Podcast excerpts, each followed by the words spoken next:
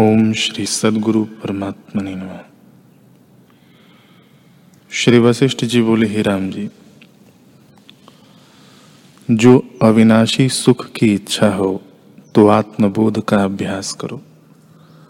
और जो कुछ संसार के सुख हैं, वे दुख से मिले हुए हैं, और आत्म सुख सब दुख का नाश करता है।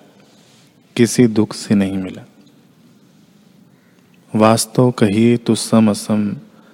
सर्व ब्रह्म ही है, पर तो भी सम परम कल्याण करता है।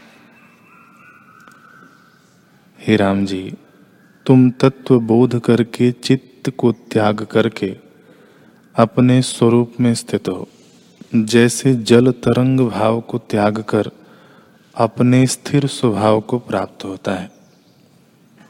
जब तुम अपने अक्षोभ भाव को प्राप्त होगे तब भौतिक देह से आपको भिन्न जानोगे। जैसे वायुमंडल को प्राप्त हुआ पक्षी पृथ्वी मंडल को भी देखता है, तैसे ही तुम आत्मपद में स्थित होकर देहादिक को देखोगे।